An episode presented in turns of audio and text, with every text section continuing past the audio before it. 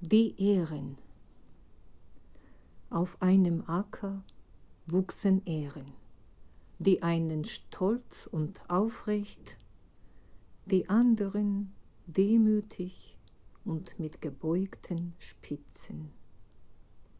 Da sagten die Aufrechten, Seht euch doch diese Dümmlinge an, die können nicht einmal gerade stehen. Darauf entgegneten die anderen nichts, denn sie wussten nicht, was sie gebeugt hatte. Aber die Menschen, die vorbeikamen, wussten es.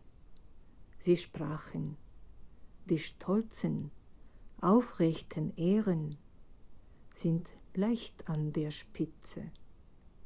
Sie werden schlechtes Korn geben, aber jene, die sich demütig bücken, sind schwer von guter Frucht.